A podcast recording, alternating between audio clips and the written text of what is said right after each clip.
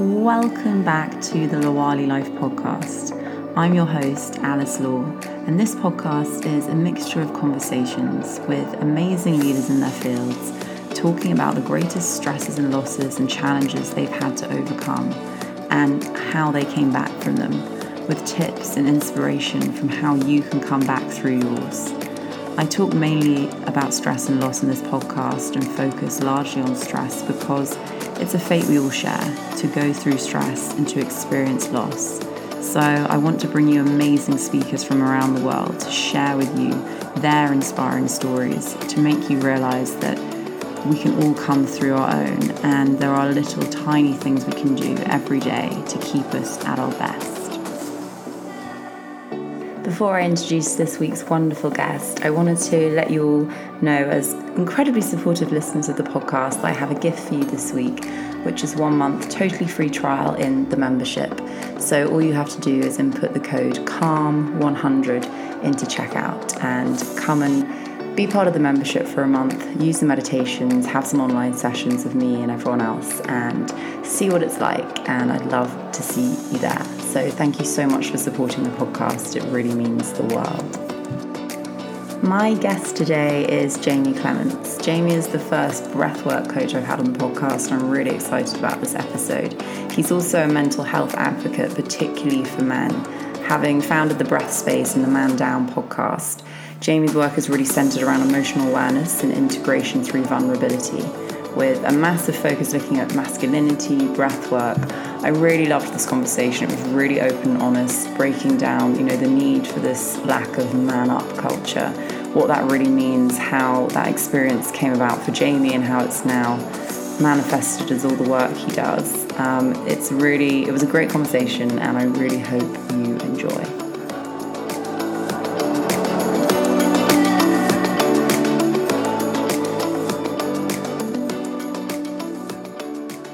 So much for um, coming on the podcast. It's um, you're the first breath worker I've had on, so I'm really excited because amazing. I've been wanting to speak to someone about breath, and I find it all super interesting. So. Um, before we get into that, though, I'd love to just because obviously you're an entrepreneur as well, looking at things you do. I was like, well, how does this all work together, and how did you sort of get from there to here? yeah, it's a very good question. Um, so I suppose my my work, my yeah, entrepreneurship um, is made up of a few different things. So my background was startups. So I was in startups uh, for the last best part of six years, um, tech startups. Um, and then started a business with a couple of friends about three years ago in the hospitality space, which is obviously taken a bit of a backseat the last year or so, and is now starting to slowly creep back in.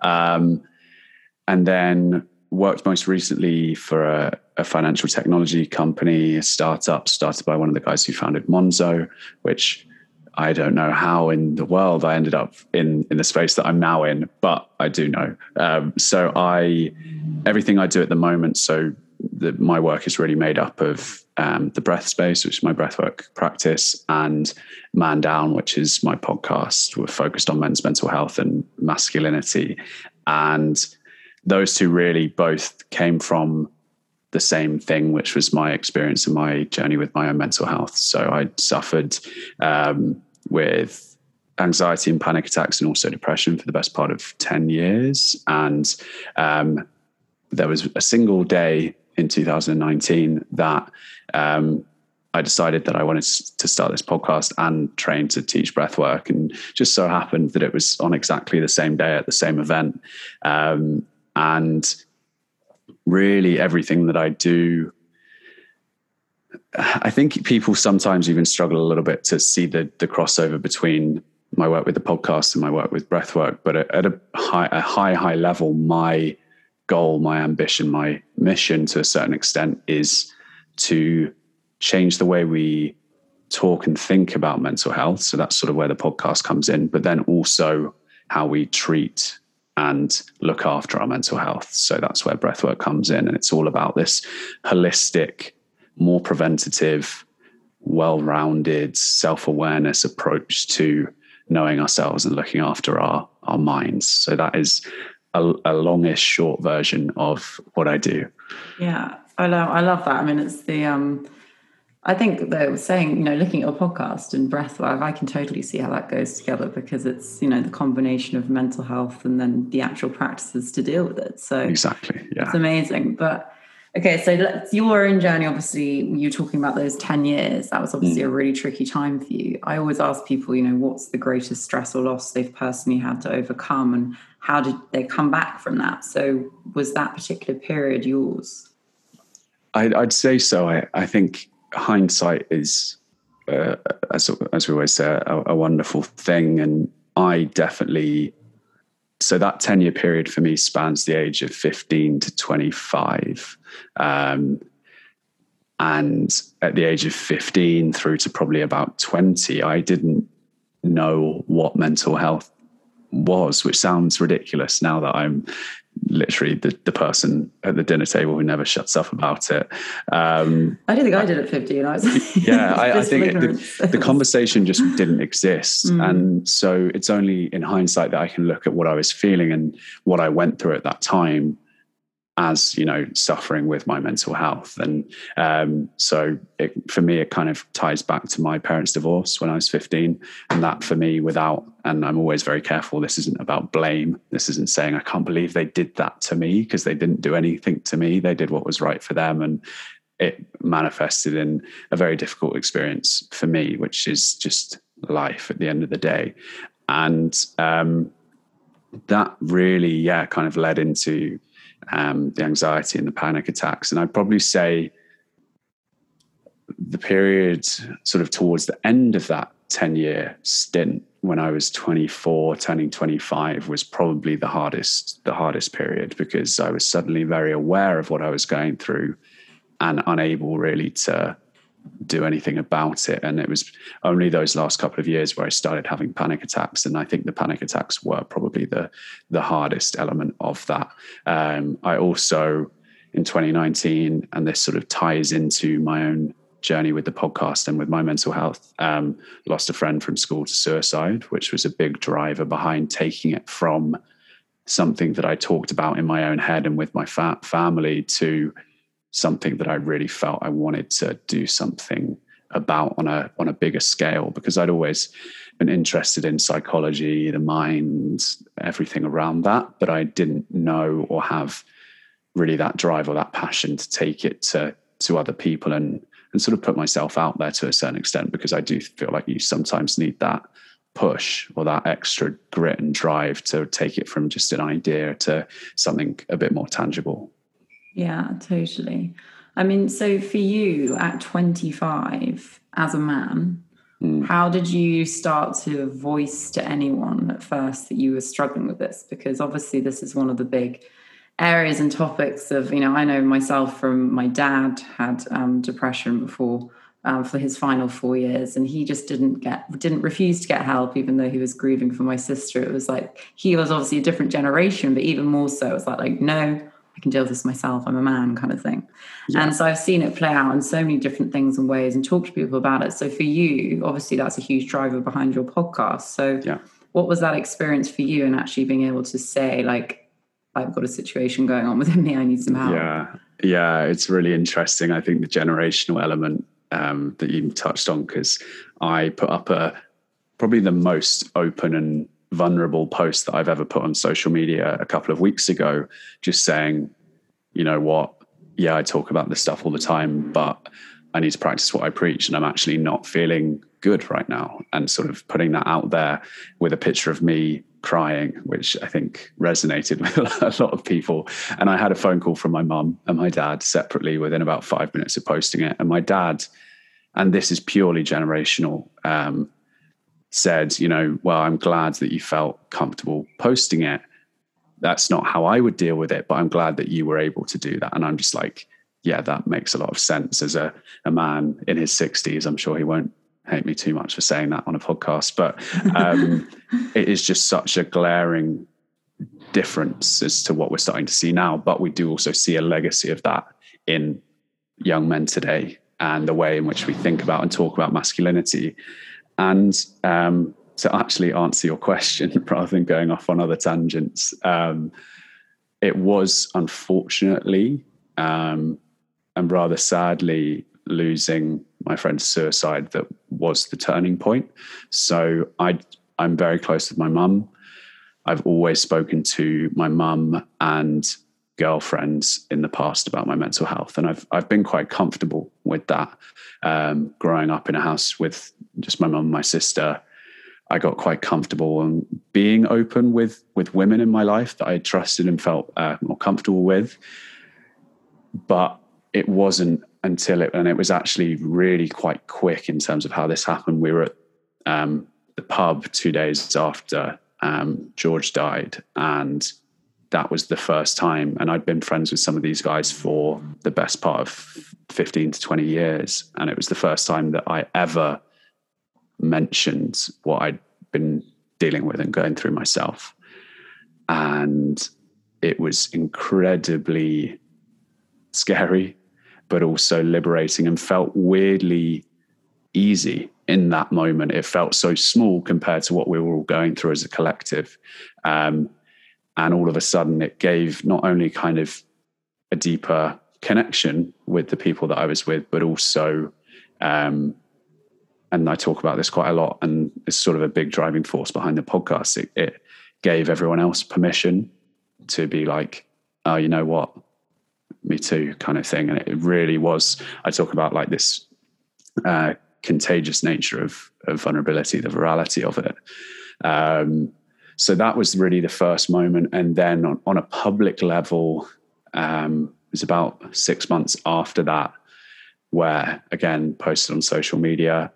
Uh, and i remember that the very moment i hit post and i sort of it was just a, a bit of a stream of consciousness about what i'd been through sort of threw my phone across the room, started crying, went on a walk, came back to, you know, a flood of messages from people, people that I knew really well, people that I didn't know really well, people I was not expecting to hear from.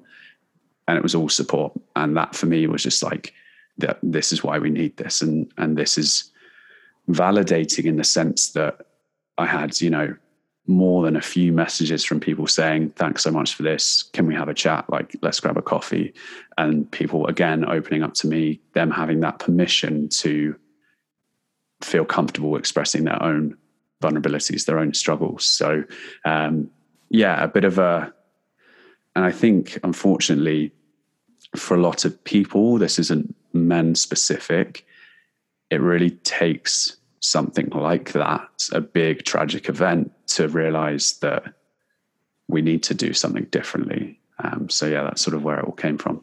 Yeah, I totally, I totally agree with that. I mean, it must have obviously been such a shock for you to lose your friend to suicide, as it is for most people who lose someone they love to suicide, and the whole aspect of how that brought out your own vulnerability in a space for people to share their own struggles is, is really something I'm sure George will now think is an amazing, amazing sort of legacy of his, which is incredible. Mm.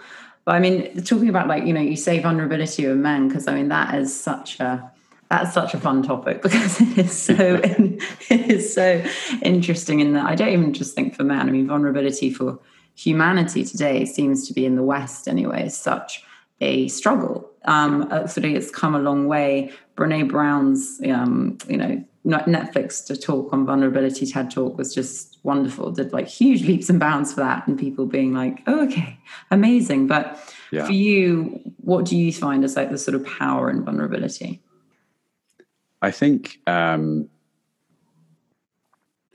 it's a quote, and I I cannot and I will have to apologize to them in retrospect. I cannot remember who.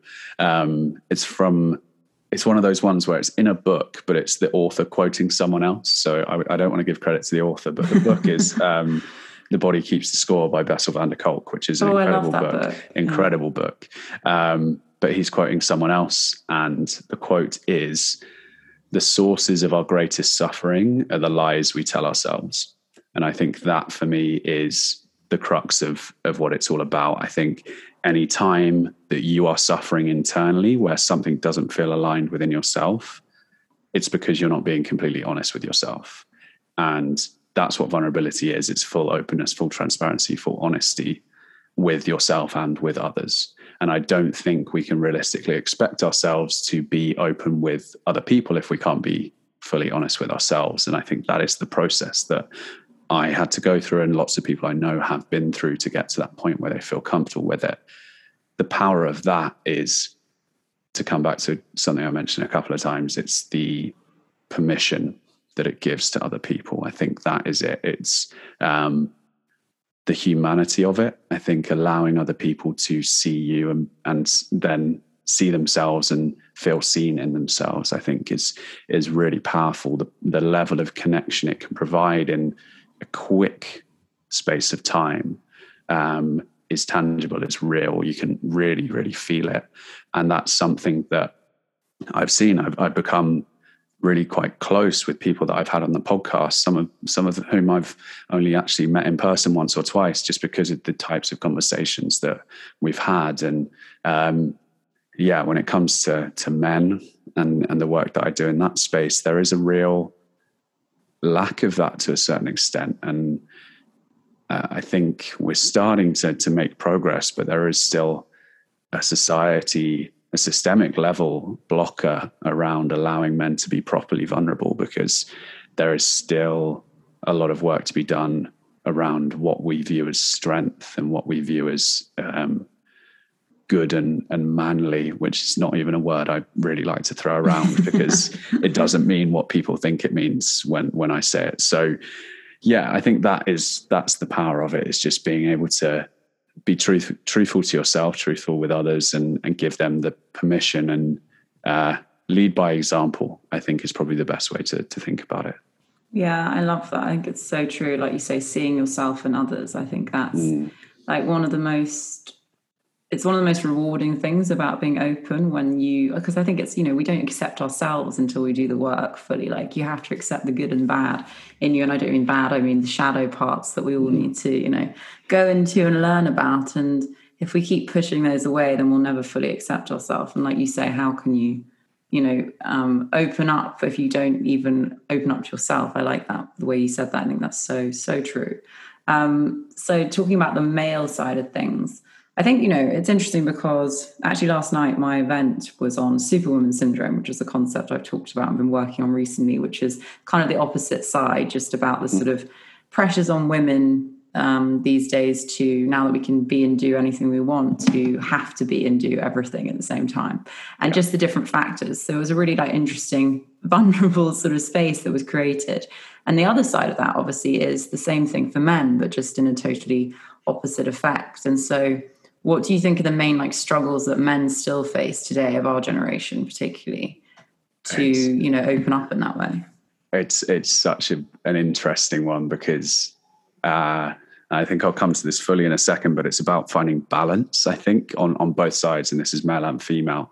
Um, but for guys, and um, I've spoken a lot about this over over the last couple of years, but the crux of it is about um, emotional emotional awareness and on the flip side to that the shadow of that emotional repression so we are taught we are raised as men to to repress to push down and um, there's an amazing podcast with a woman called uh, Kasia Urbaniak that she did with Russell Kane, uh, Russell Kane, Russell Brand. Sorry, Russell Kane, not you.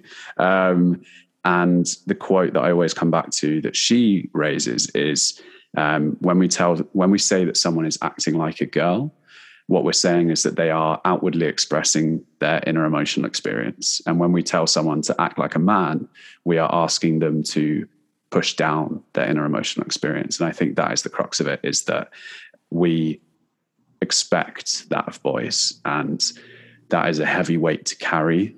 Um, and it's a societal expectation that really pushes men to a point where not only are we disconnected from our uh, inner emotional experience, but we it goes so far that I think a lot of men don't even know what they're feeling. The disconnection is so vast that they don't even know.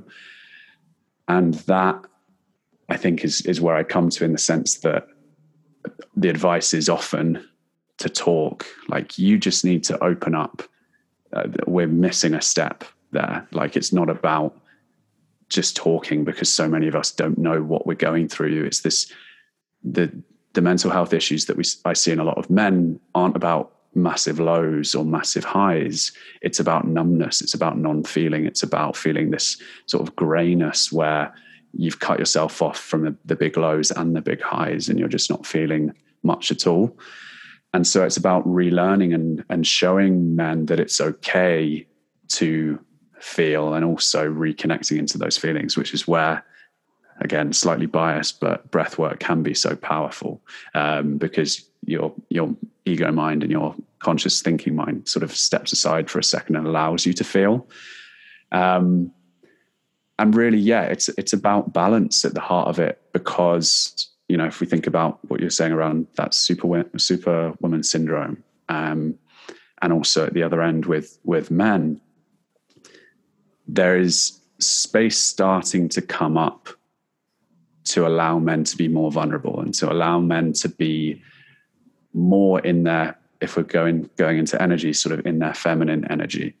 Because and i think this is again just strip it back even further like we all possess masculine and feminine energy um, and it's about finding balance within those. But i do think we have to create a society and this is a man a male and female uh, thing within our system, we have to create a space where that is accepted by people. It's not just good enough to say to a man, okay, be vulnerable. And he then starts opening up and being really sensitive and emotionally aware, emotionally available. The shadow side of that on the, the female side of it is actually the patriarchal system has created a system where they are expecting a strong alpha who doesn't show his emotions. And that is really difficult to to hold space for if you've never experienced it before. And so I think there's a a kind of a lot of conversations I've had around sort of sex and relationships where, and I get it's a Brene Brown uh, quote that I can't fully remember, but she talks about that need for people to do their work individually so that as a man, you're not going into something, into a relationship with a woman trying to fix every problem. But as a woman, you're also doing the work to allow a man to show up vulnerably and openly um, so that you don't derive your strength from him, because that's where that balance can come, where you do want to be strong and in your masculine as a woman, but also be able to be soft and in your feminine. And it's that fluctuation, that that push and pull that can be so important within a relationship. And that was a very long my mind went on a real kind of loop to loop so i hope i hope that somewhat answered the question no totally actually it's funny just going back a little bit when you talked about mm. Kasia Urbaniak um, i was actually thinking of an example of her in my head before you said her and i was like yes because i remember something she was speaking about talking about how that initial thing that girls and boys are taught is you know, girls should be quiet and seen and not heard. So we become introverted and really go into our emotions from an unconsciously at a young age. Whereas yeah. boys are told that to achieve, you have to hit that ball and go running, and they go outward. And mm-hmm. so do the exact opposite. It was really interesting when she said that. And I thought that makes so much sense that obviously I'm not saying like, but, you know, naturally women you know that's where it all comes from. People say women are more emotional. They've been taught to have to go inward because they've been told to be seen and not heard at some stage. And then yeah. you know men have been taught to go outward and not look inward at such a young age. It's so like you say it's coming back to that balance and actually realizing that we both need both and mm. how to you know counteract that. But talking about so obviously body um, body balance so breath work like you said you know it is it's an incredible incredible tool but something we all have but a lot of people aren't even breathing properly. So i mean why do you think humans are firstly so out of sync with one of the world's greatest free remedies that we all possess? Uh, it's it's a really good question and something i ask myself very often because i think and i'm as guilty as this um, guilty at this as a, a lot of other people in that if something is too complicated, oh, that's too complicated. I couldn't possibly engage with that. If something's too simple, that I mean, how can that be powerful? It's, it's way true. too simple. It's too nah, I'm not going to pay any attention to that. We kind of want something that is we can understand, but is semi complicated. So that you know, if someone asks, "Oh, how does that work?" they can say, "Well, I went through this cognitive behavioral therapy process where I reframed my thoughts and rewired my neural pathways. And it's, you know, I'm a big advocate of CBT, but I do think we like having that rational explanation of things, and breathwork can be a little bit more intangible, a little bit more uh, ineffable in some senses. Um, but I think at a very basic level with with breath, there are kind of just developmental things that have have meant that we have begun begun breathing in a way that isn't optimal for our physical health at a very basic level, but also our mental and emotional health, because the breath is a very significant link between the physical and the mental and emotional. Um, so, I suppose the the thing that I see quite a lot of um, is I, this, I suppose, hyperstimulation and I, Russell Brand talked about it in a documentary as um, feeling like society has jump leads on his consciousness. And it's just like traffic, news, social media, podcasts, love podcasts, but there's a lot going in. There's so much, so many, um, stim- so many stimulants that um, our nervous system becomes hypersensitive and uh, overstimulated by uh, all of those things that that activates that stress response. And a lot of us will be breathing if we think about our stress response as being characterized by lots of different physical symptoms, but relating to the breath, a short, shallow, fast chest breath. Um, so stress response equals chest breath, but in reverse, chest breath also equals stress response. So we end up in this vicious cycle of this endless loop of whether you are starting with anxious thoughts and overstimulation and ending up with a dysfunctional breathing pattern in a short, shallow chest breath, or if you're starting with a dysfunctional breathing pattern and causing yourself anxiety, you end up in this constant loop. And so that for me is one of the most common things that I see is we've just forgotten how to, to breathe. And not even that we've forgotten, we've just been pushed into a, a, way that is is suboptimal for us. And so that is where I would always start with talking to anyone about breathwork because it has become quite a broad term as it's gained popularity. Um, but the fundamentals of breathing and breathwork are about understanding and becoming aware of how your breath is moving and what that means and how we can change it at a, a physical and functional level to correct any of those dysfunctions. So, yeah, I think that's where we're at at the moment. And um, yeah, there's obviously lots of weird and wonderful things we can do with the breath beyond that. Yeah, I mean, so what what do you say is like one? What's your favorite day to day little breath exercise? The simple one that people will ignore. yeah. yeah, a really simple one that no one will ever do because it seems too good to be true. So um, there's a really uh, sim- really simple one.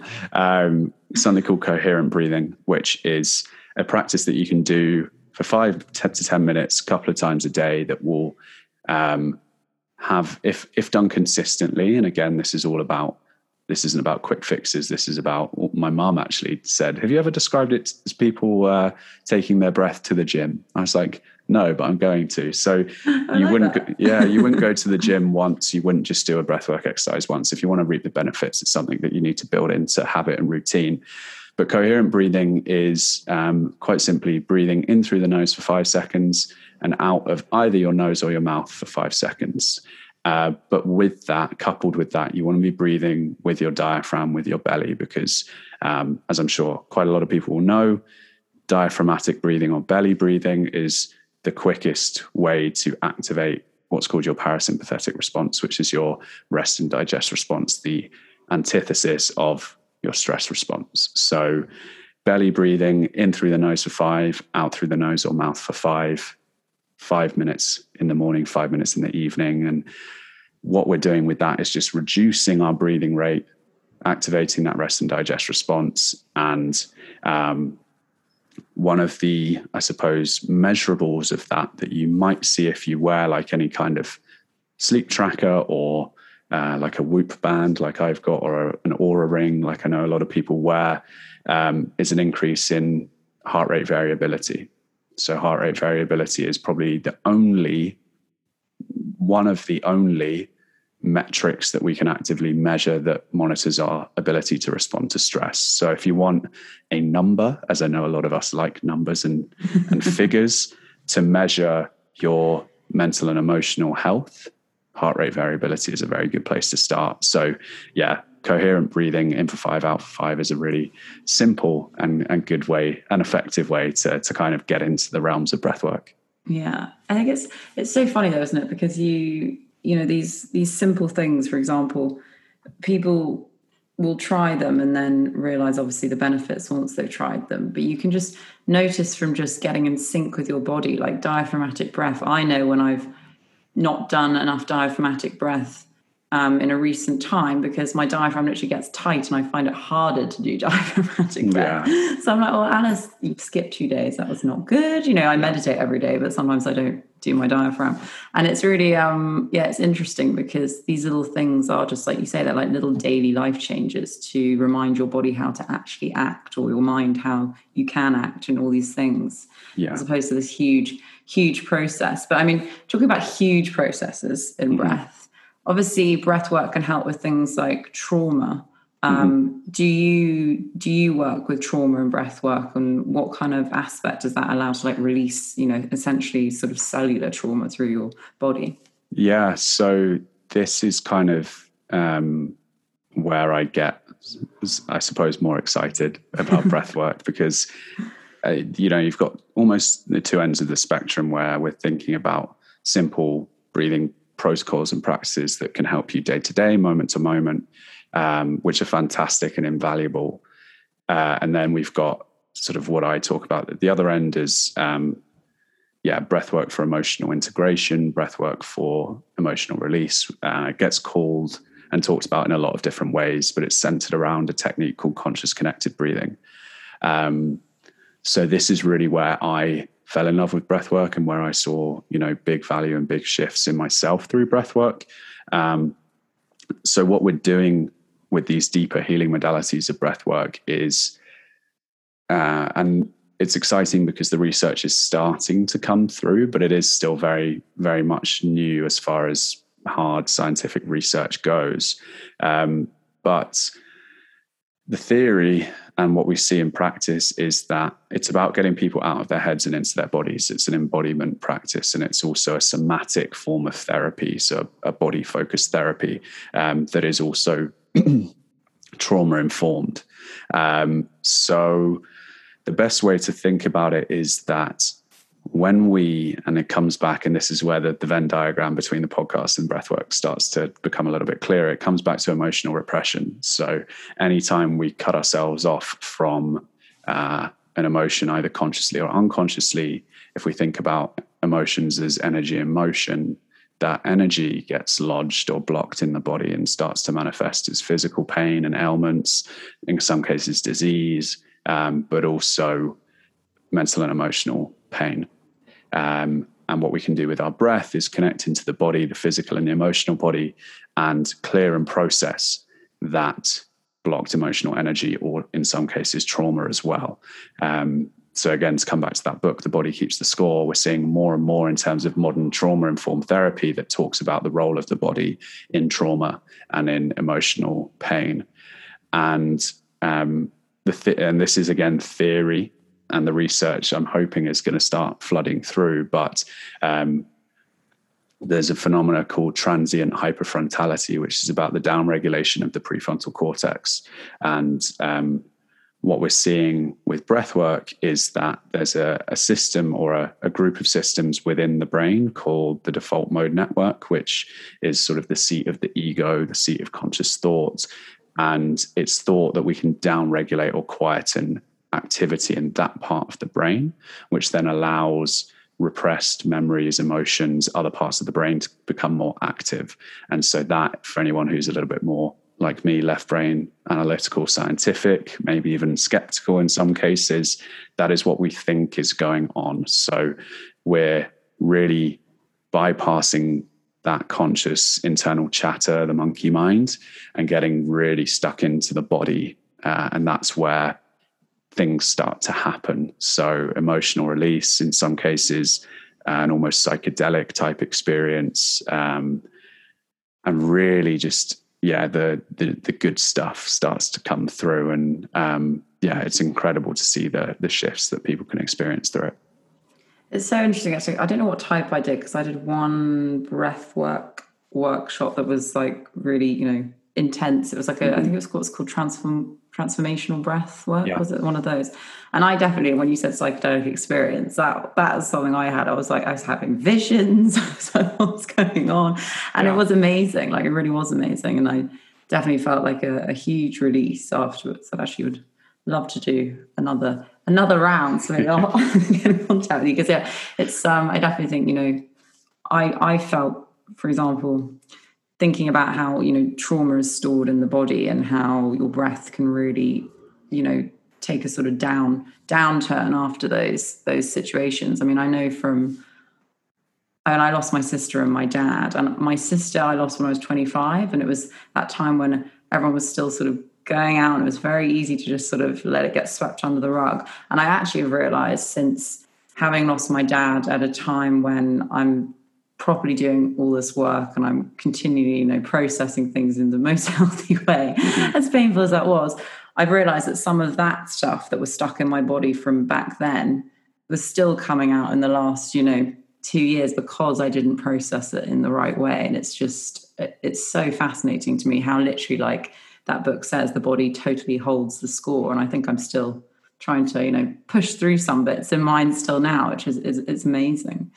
Yeah, um, absolutely. Absolutely. And I think um, there are always, um, there are always things that we can work through. And I think that's what I've seen in myself and, and a lot of other people is it's just, I talk about it. It's like peeling away the layers of the onion. You're just getting gradually a little bit deeper, and you know you'll have sessions where there's a big flood of release, or you have sessions where you'll come around. You'll be like, "That was nice," but nothing really happened. And there's always things happening, whether you're conscious of it or not. There's always movement. There's always sensations. There's always some kind of processing that takes place. So um, yeah, I'm incredibly kind of passionate about it in case people couldn't tell and sort of the the power of of what it can do because I very much came from a skeptical perspective with this stuff I would th- four three four years ago would have kind of laughed at anyone who you know told me that I was a spiritual person or whatever like that and now I'm very much kind of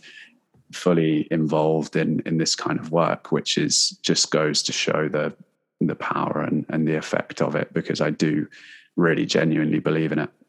Mm, I think that's um it's such a great point. It's funny because I think a lot of people have this impression that potentially, you know, people in this space or whatever capacity it is, like mine, yours, um, various aspects, that they were perhaps just born thinking that way and that that someone couldn't possibly think the way they do now because it's so far away from what they you know currently think. You think no no i once i once was skeptical about certain things and this and that and it's it's so true. It's literally like the onion layers peeling off.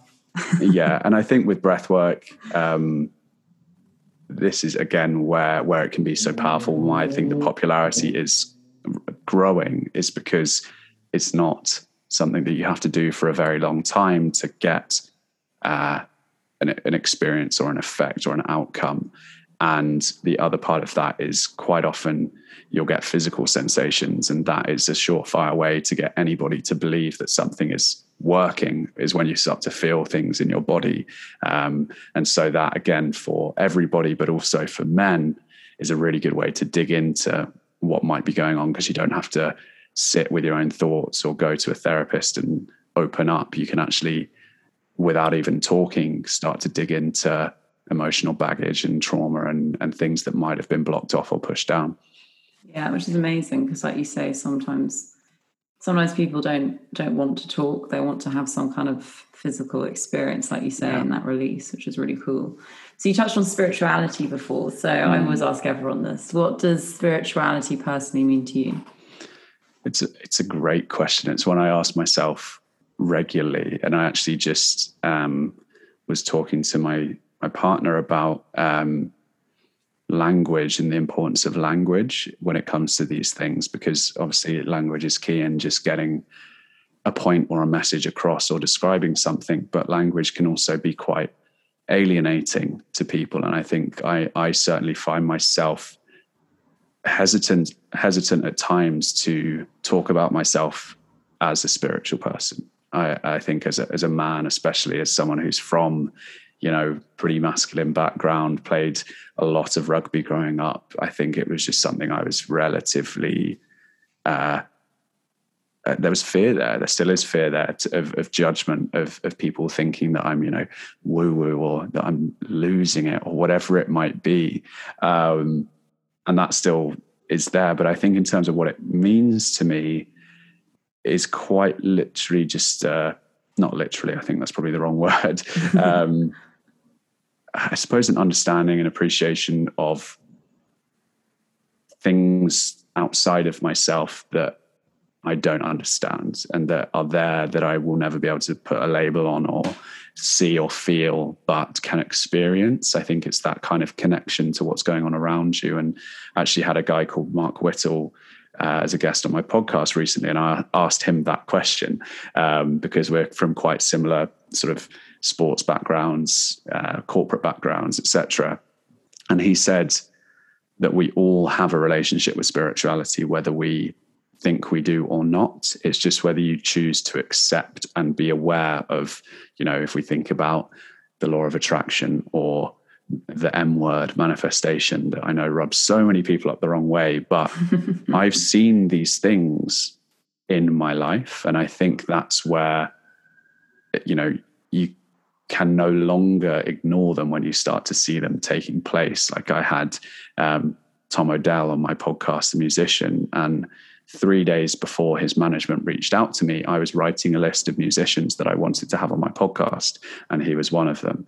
And three days later, I got a message from someone at Sony Records asking if I wanted to have Tom on the podcast, and I said, "Well, yeah, because he's on my list." So, um, but once you start to see those things happening and um, a bigger an understanding of things that are bigger than yourself, I think that's that's what it means to me. I think. Yeah, no, I love that. It's I always say, you know, personally to you because it obviously has a different meaning to everyone with some sort of thread of connection.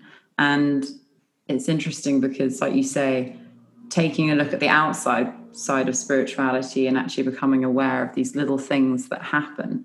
It sort of I always say it comes back to like on that side that we are all sensory beings. You know, we are we are all sensory, but we've totally learned from a young age to block off our senses, which is such mm. a huge part of us. Our spiritual senses, our energetic senses, and our bodily senses, um, instead of just gone straight for the mind. You know, it's logic, this, this, and that. But to even go into like your feelings, you can experience you know those inner knowings of the intuition as part of the senses as well and it's um like you yeah. say it's just becoming aware of those little things like oh, okay, maybe that wasn't a coincidence. I hate that word because I don't believe yeah. in coincidences. exactly, exactly. Yeah. Well, Jamie, it's been so wonderful speaking to you. So, to finish, I'd love to ask you what is one sort of mantra, as it were, or intention that kind of keeps you on track and keeps you going or inspires you? Yeah, it's a really good question. Um, the one I keep coming back to, and I, I, think this is because the last few months have been tricky for me in terms of my my own um, emotional and mental health. Um, is uh, that old adage of of this too will pass, and an understanding of of when you're in the the depths of it, the storm, you know, it will pass, and and really holding on to that with with both hands because I know that it, it will. And it's always funny when you're in it, it never feels like it will. And then when you're out the other side of it, you're like, oh, what was I crying about again? um, so that's a, a big one for me. And then I think the other one that I suppose is more of a new philosophy that I'm trying to base the way I live and think around is, um, and it comes back, I suppose, a little bit to uh, these trauma informed therapies is is thinking not about what's wrong with you, but but more what happened to you. So looking at myself, looking at everyone with that lens of, okay, you're acting in this way. what happened to you rather than going, God, what's wrong with you? Um, so that is something that I'm really trying to kind of hold on to, especially as I dig into some of my own stuff at the moment, because I know when I feel severe anxiety or whatever it might be, I can get quite self. There's a lot of self blame. So, oh my God, what is wrong with you? Sort it out. And it's really important to be like, no, what happened? Why are we here? What has gone before? Um, so yeah, I think those two off the top of my head. Um, I'm sure there are a few others, but yeah, those two are the ones that came up for me. I love that. It's um, what happened to you because it's such a great um, reminder for empathy, not just for other people, but for yourself. Mm. And that's something that obviously we all need a little bit more of, particularly at this time. So thank you so much again, Jamie. It's been so wonderful talking to you. Yeah, thank you so much for having me. It's been a pleasure.